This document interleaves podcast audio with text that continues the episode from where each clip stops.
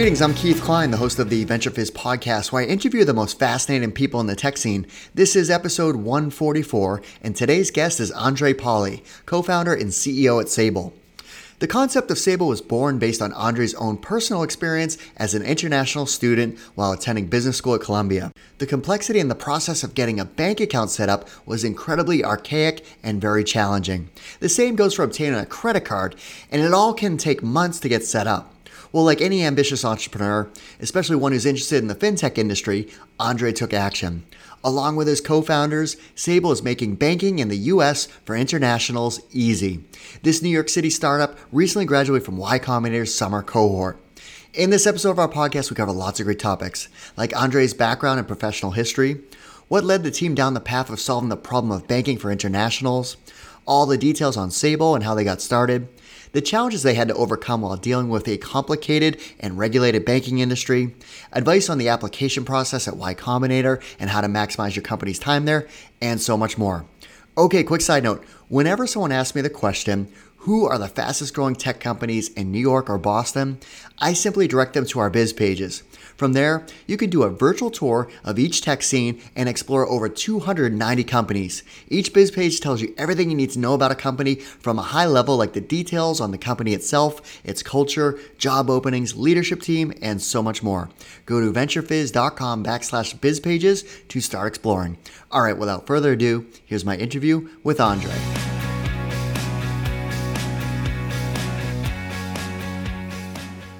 Thanks so much for joining us. Thank you for having me, Keith. It's a pleasure to uh, speak to you. So I always am fascinated by a person's kind of foundational years, so the the background story. So let's uh, let's talk about your background. So where did you grow up? What were you like as as a child? Well, um, so I grew up in in two countries actually. I am from Central Europe, and I was born in uh, the southern part of Slovakia or the former Czechoslovakia at the time uh, in a in a mixed family. So my mom was Hungarian and my dad was a Slovak. So uh, we actually spoke two languages at home, and uh, it was an interesting place to grow up. You know, because of the ethnicities mixed in the city and so on. Um, and I I lived there until I was 14 when I moved to to Budapest, Hungary, the capital, which was you know a big change for me because I moved from a this small city with 30,000 people to metropolis to two and a half million people. Wow. and um, it was a big change. Uh, i actually kept going back and spending you know every weekend from friday afternoon to monday morning back in my hometown for a couple of years. Uh, and and then you know as, as i got like into later teenage years i started enjoying the big city and the mm-hmm. opportunities there. Um, so yeah. What did your parents do for work um, so my dad was uh, uh, was an engineer by trade, hmm. but you know, as soon as uh, the communism fall in the Eastern Bloc, he started his own business. He was doing like uh, car security, like car, you know, installing car alarms, and then doing building security, and, um, and a bit of like you know different tech uh, parts and appliances and things like that. Mm-hmm. And my mom, she was uh, she was an accountant, and she um, ended up, uh, you know, similarly right after 1990. There was a new company, an interior design company uh, in the construction business, and she went to do accounting there. And she actually stayed there till till this day. So, ah. uh, and very interestingly, you know, my mom just started a new business uh, this summer. So, uh, seems like I'm not the only entrepreneur, new entrepreneur in the family.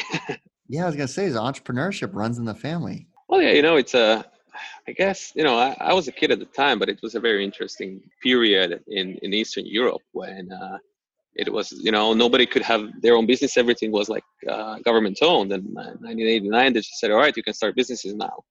People, I think, didn't really know what what it takes to start a business right. but they just uh, jumped into it. And a lot, yeah, a lot of people in my family, like my aunts and uncles, they all started some kinds of business. So it, it was always something I have seen in the family.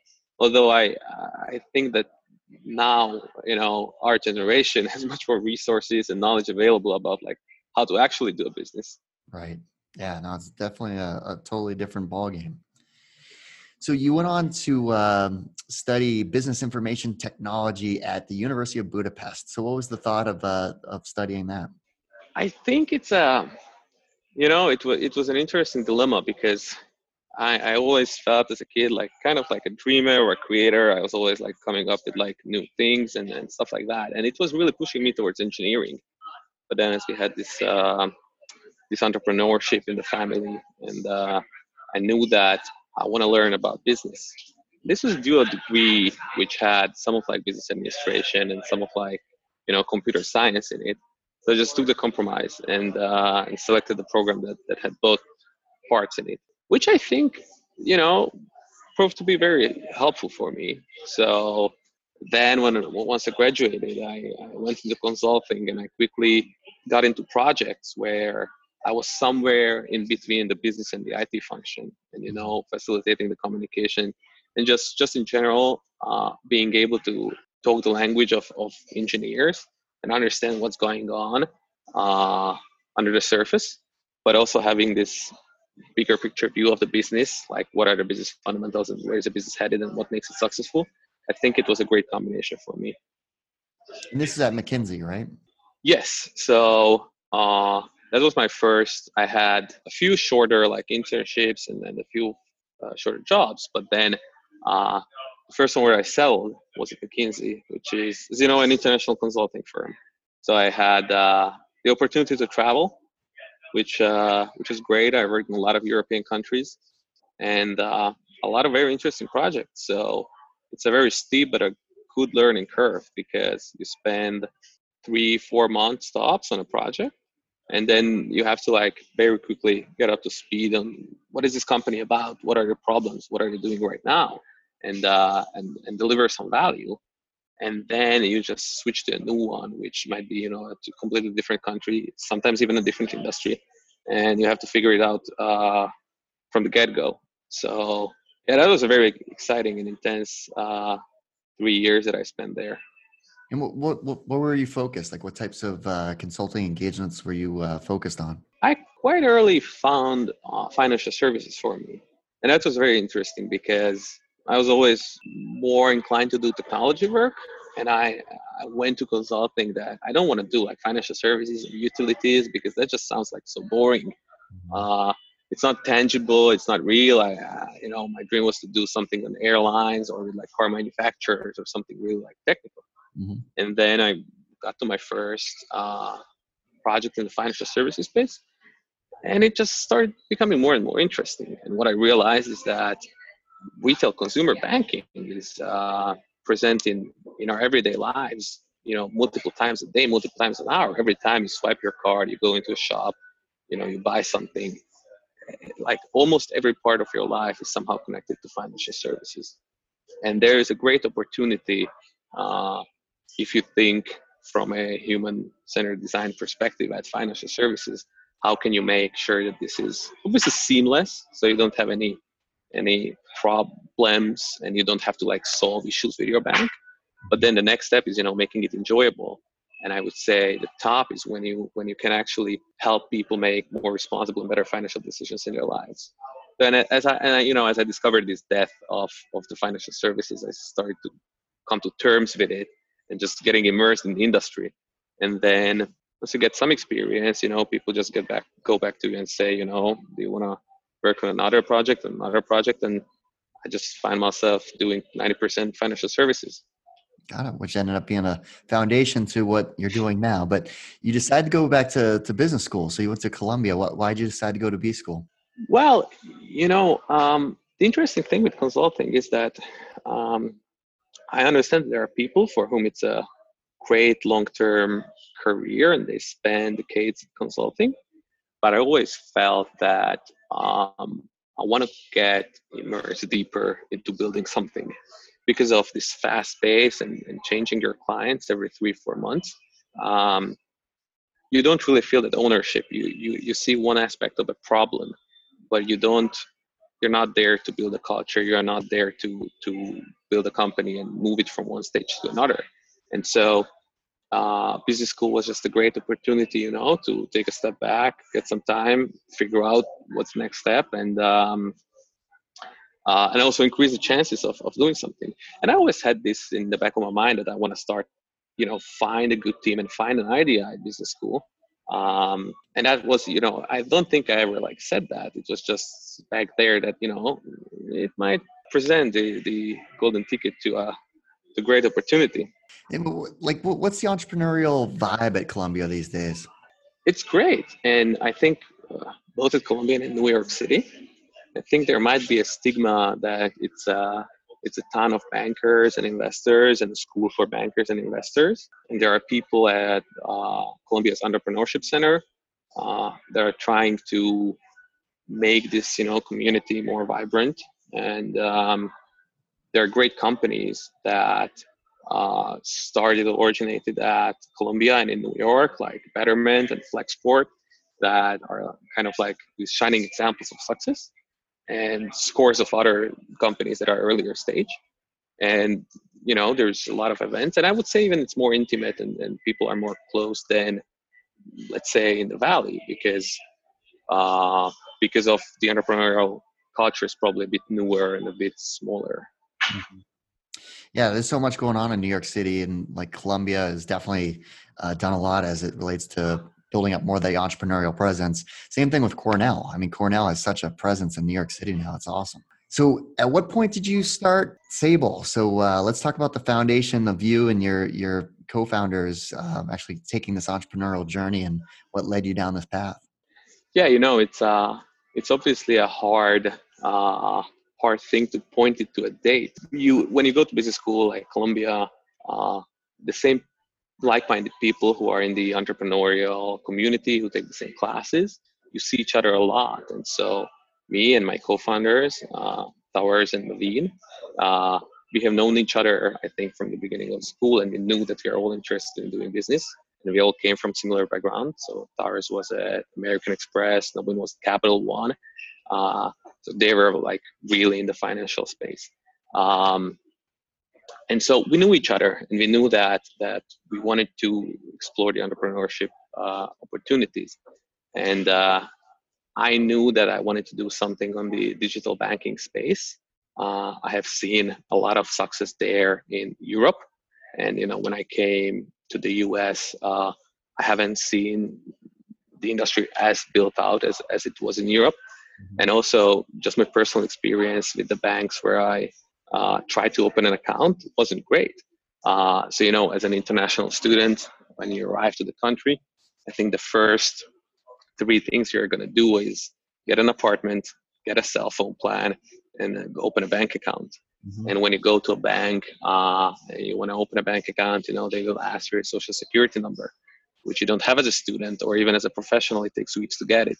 And they will you know ask you for a utility bill but I just lived in an Airbnb. I was still looking for an apartment. And so taking the experience of the financial service, I just knew that like this doesn't have to be this way. It can be done easier. It's probably just a combination of big organizations that don't really have the customer in the center of their mind.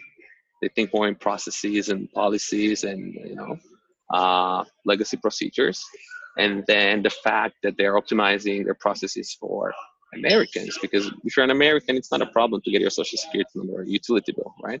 Um, but for a newcomer, everything is a much bigger challenge.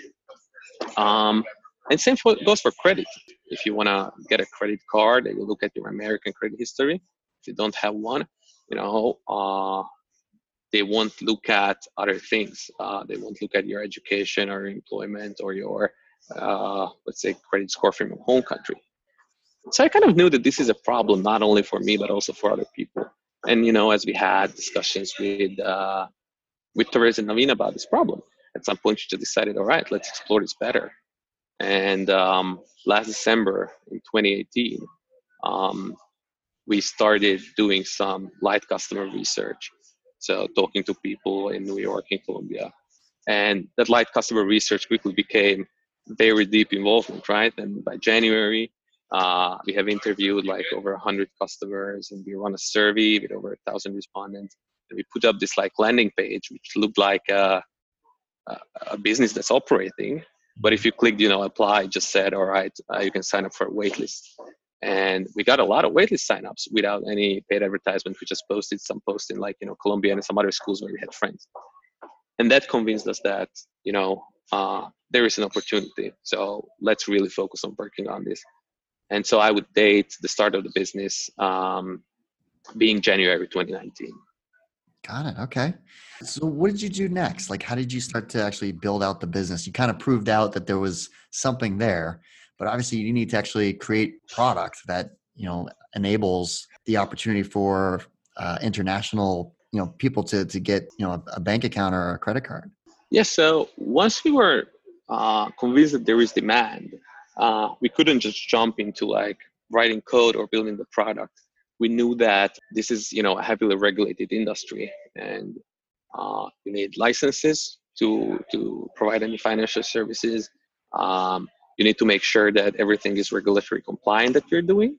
So we spent the next few months um, going through all the regulations, talking to everybody in our network who who was some kind of compliance expert or legal expert on the field, making sure that the things we want to do are compliant. You know, when you when you want to onboard uh, newcomers to America who are uh, students or professionals working at companies, inevitably the question arises. You know, you have to prevent money laundering you have to prevent you know financing of terrorism and there are things that are regulated and you cannot do so we had to make these design these safeguards how are we screening the people who are coming in and making sure that they are who they claim to be and you know they have uh, no bad intentions so there was a lot of design and research work we also had to find a bank partner it's very hard in America to get your own banking license. Uh, takes years and costs millions of dollars.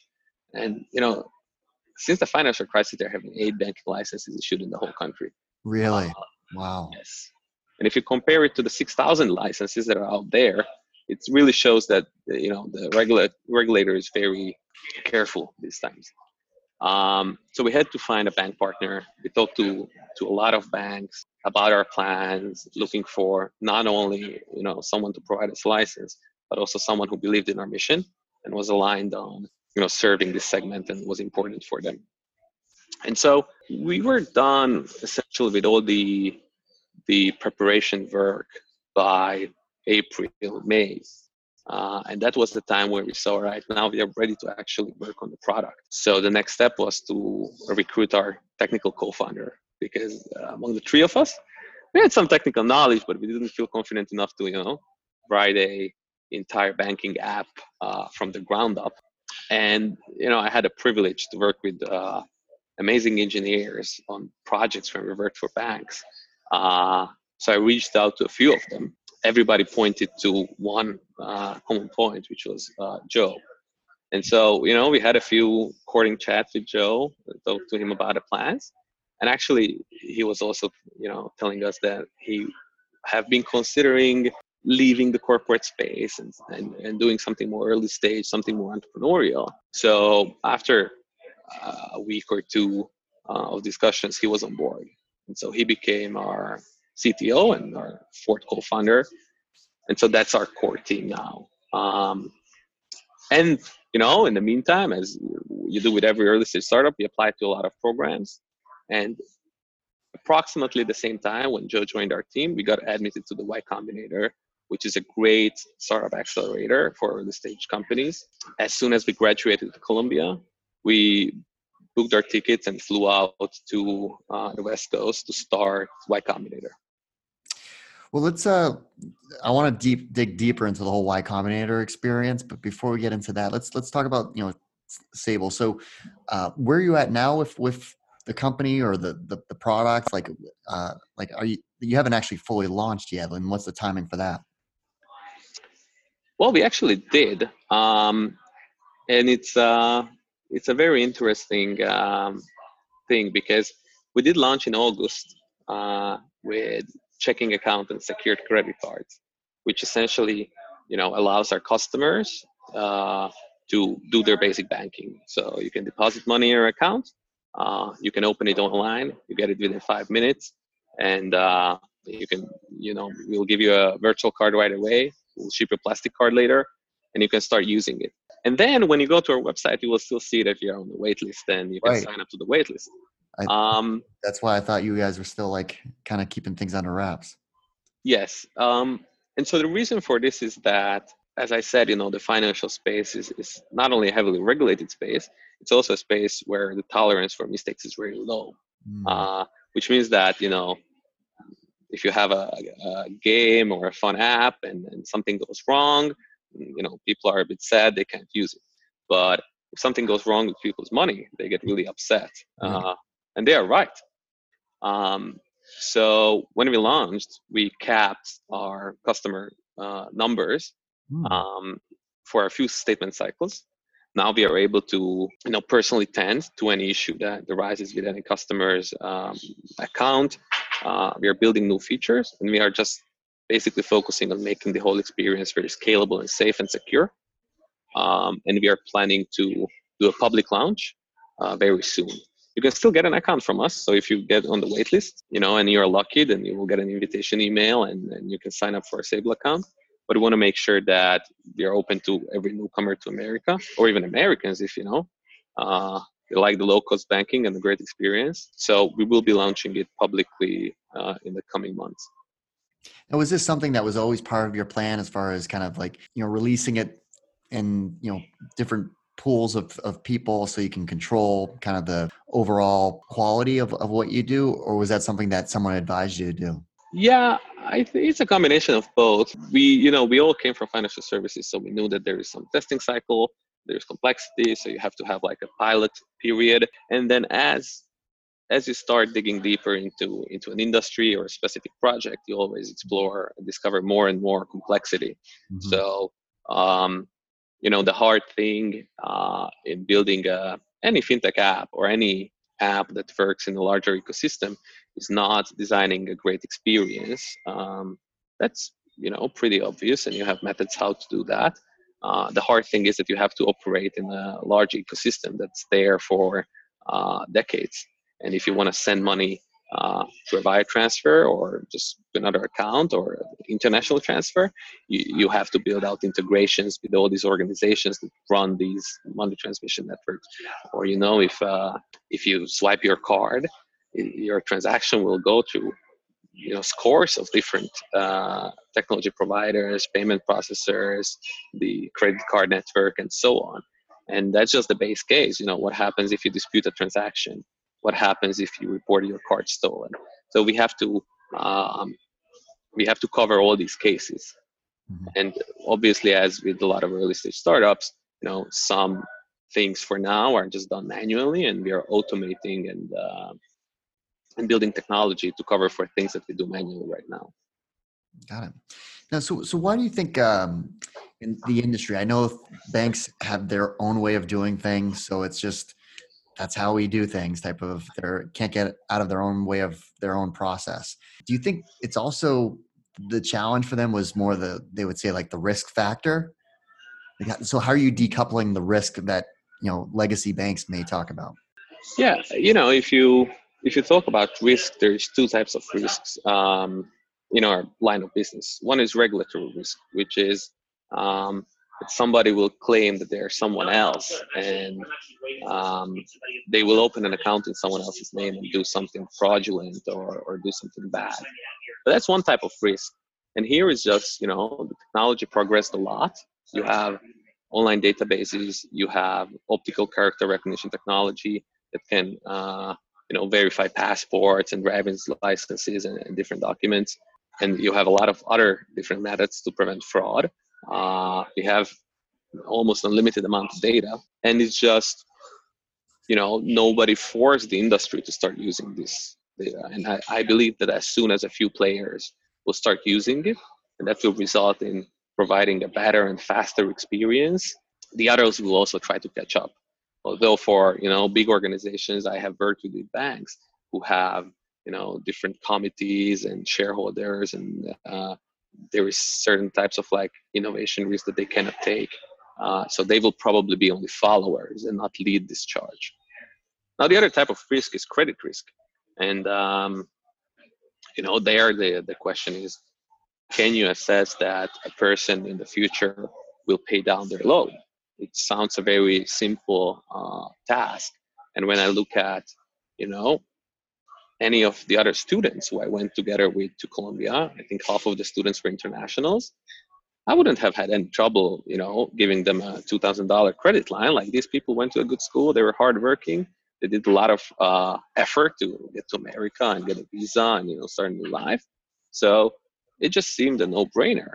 But then when you look at the the credit model, which the bank uses on, on hundreds of thousands of people, that you know has a very mathematical way of looking at things. It has a FICO score, which is based on your past financial experience and, financial behavior in the country. And these people don't have this data. So then the task became, you know, this trust that we have in the people that we met in person. And I know that they are in our school, but they were in all the other schools and all the other jobs. Um, how do we translate that to numbers? And how do we make sure that the computer can make the same decision that we would have made personally uh, without question?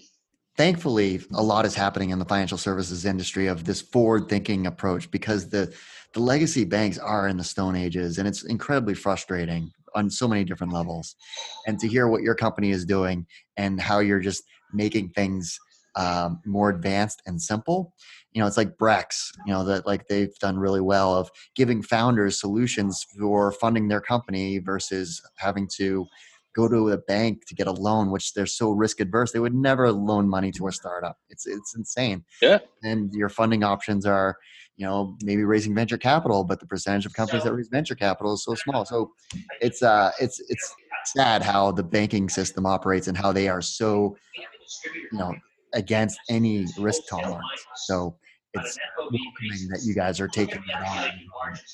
Uh, it just blows my mind how archaic things are still run. So, what's your plan for? So, once you do more of your larger launch, like like what is the plan to actually grow your you know your consumers, your customer acquisition? That's going to be the livelihood of your success.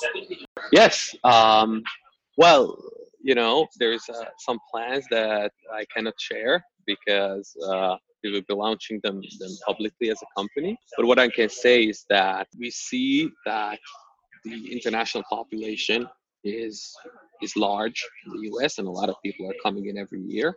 it's very interesting because uh, you know if you listen to the news, you might think that oh you know immigration is not really uh, a big thing now. There's like not as many people coming in as they were. But if you look at the uh, big picture numbers, uh, there's currently over 40 million foreign-born people in the U.S., which is about 12% of the population, and this number tripled in the last 40 years you know, a lot of estimates say that this is going to uh, grow in the same pace in the next 40 years as it grew in the last 40. So we see it as a great opportunity, and uh, you just have to look at you know where people go mostly. And so uh, you can obviously see great schools, great large companies that employ a lot of people, uh, a lot of engineers, a lot of business professionals and scientists coming from different places, and it's obviously also concentrated in in major cities. Uh, you know, on the east and the west coast. So we are going to focus on these areas, and um, we believe that uh, these communities are, are tight. And when you move to a new country, that's a major decision in your life. You will prepare for it, and you will ask other people who already made this journey before you to, you know, to get their opinion, how to get a visa, where to move in, how to get an apartment, where to open a bank account. So uh, we believe that there is a lot of community effect to this uh, to this market and we would like to create features and uh, benefits in our application that will make you know this community effect even more incentivized and people uh, just share with their friends and with their community Let's talk about Y Combinator. So Y Combinator is a top accelerator. Um, so, so what advice would you give to entrepreneurs on application process and actually gain entry into Y Combinator? Well, you have to prepare and that's uh, I think it's an understated um, thing because you might have a, a, stellar team and an awesome business idea, um, but the people who are screening applications, they screen over 10,000 applications every application season.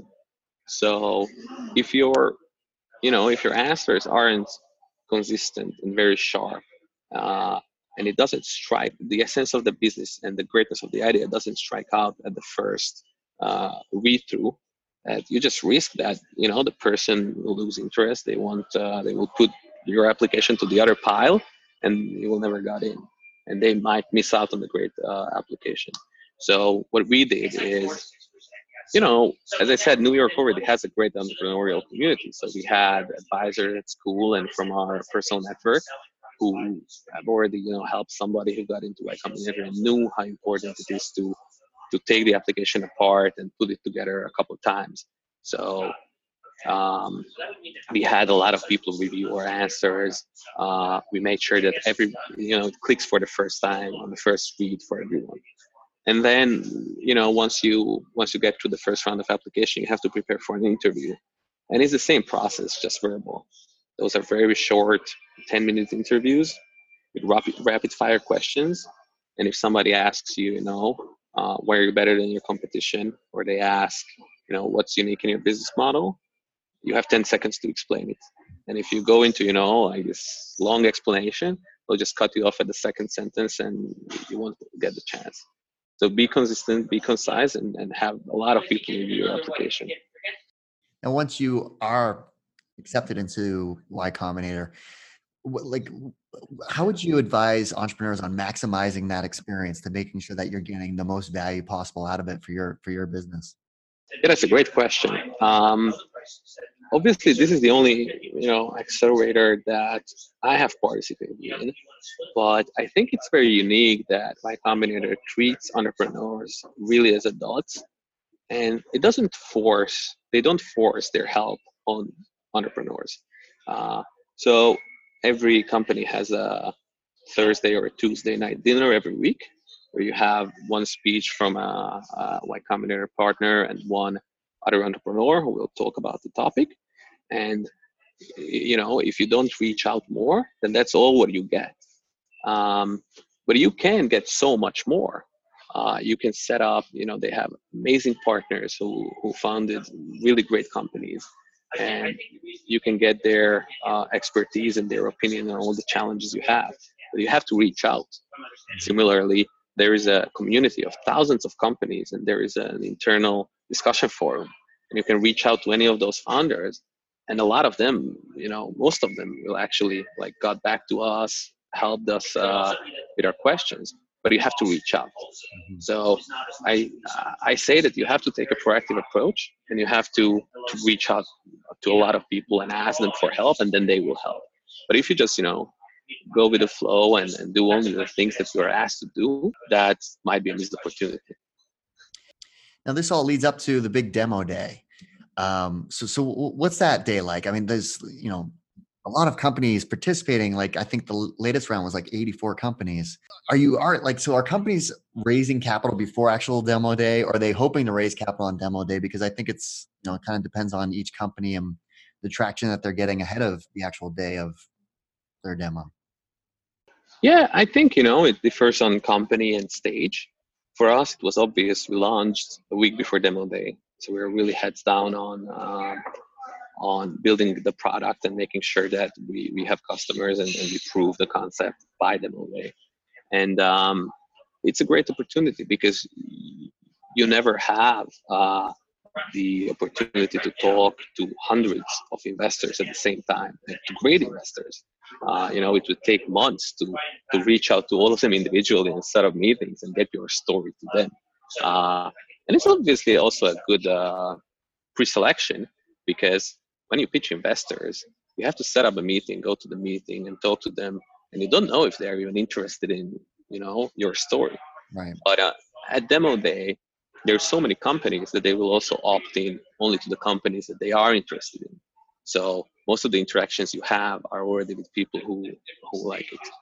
And then let me just say, you know, um, shout out to my co-founder Naveen. She's uh, a great speaker. We made a team decision uh, that she presented our company, and I think it's a uh, it's an all-consuming experience, um, especially if you're not not a very experienced public speaker, which I'm certainly not, and I know that uh, I would have had a very hard time um, focusing on on running the business and preparing for this, you know, big stage speech. She did an amazing job. Um, we had a lot of inbound interest from investors after we uh, we pitched, and I think it's it's a combination of you know experience and in the field, and that we all came from financial uh, services. And by the time of demo day, we also had a few other members in our team who just increased, you know, credibility in a few key areas like technology and compliance.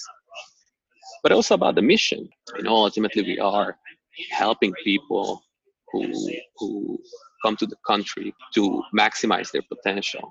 Because immigration is a controversial topic but i think we can all agree on that once you are here you shouldn't make your life life harder. Like you should have the you know the full potential to to you know live your life and, and uh, get a good career and uh, just live up to your potential. Yeah. and so uh, the financial segment is one that, that is supporting this and getting credit and not only credit cards but later all kinds of financial products. Uh, that's a bit big hurdle for newcomers. So i think a lot of people bought into this mission especially that you know a lot of people from the investment community are uh, immigrants former immigrants themselves. Mm-hmm. very very true. Now uh, building sable what, what has been like the biggest challenge you know building and running a company so far Got a great question. There's a lot of challenges uh, to choose from. I would say it's, you know, it's still this legacy um, infrastructure that you have to integrate with. You know, we have amazing uh, technology talent that, and I, I, believe that we would be able to uh, build new features every week. But then you have to build, uh, have to deal with big companies with a lot of bureaucracy. Uh, and you won't believe how long it takes to get, you know, approve the card design or, you know, become a member of the credit reporting associations to just report the credits of your own users. And so that's a constant frustration that you have to deal with an industry with hundreds of large companies. And, you know, for us, this is the only thing we do. super urgent and want everything the next day. For these companies, uh, they have time. Uh, so it's also a, a challenge of always finding the right people within these companies and getting their help in you know moving these processes faster. So what uh, what would you recommend for any uh, books that you would suggest to other founders or podcasts that you listen to? You know unfortunately i feel like um, i was a big book reader uh, big bookworm when during college and before. And then i went to consulting and went to um, uh, went to business school and started my own business and, and just the, the reading list is piling up uh, and there is mostly you know a lot of technical books i read recently that are really uh, close to the business. And same with the podcasts. I um, i obviously listen to most of the you know startup related podcasts. I love uh, how i built this podcast with guy raz and uh, the bank on it which is more a fintech podcast with john siracusa but my recommendation would be, you know, to just like always put aside some time and read or listen to things that are just like general. I love the Planet Money podcast from the NPR, uh, and I try to listen to the BBC's, you know, global news podcast every morning, just to not be only very deep in my own expertise in the area that I'm working on, because a lot of inspiration, a lot of um, know new ideas come from unexpected places. So i think it's important to to put aside some time and uh, stay up to date and, and immerse yourself in, in, other topics as well. I agree with that and it's advice that i need to take more of because i do just consume so much startup entrepreneurial journey type of podcast that it is uh, refreshing to kind of shift gears and listen to something else and it does open your mind and just hear other creative uh, elements that maybe I could, you know, incorporate into venture VentureFizz. So uh, definitely great advice. What, what, what about um, when you're not, you know, focused on, you know, building your company? What, what do you like to do for fun outside of work? Well, you know, uh, again, I would say that when you do a startup, the thing you like to do outside of work is to sleep.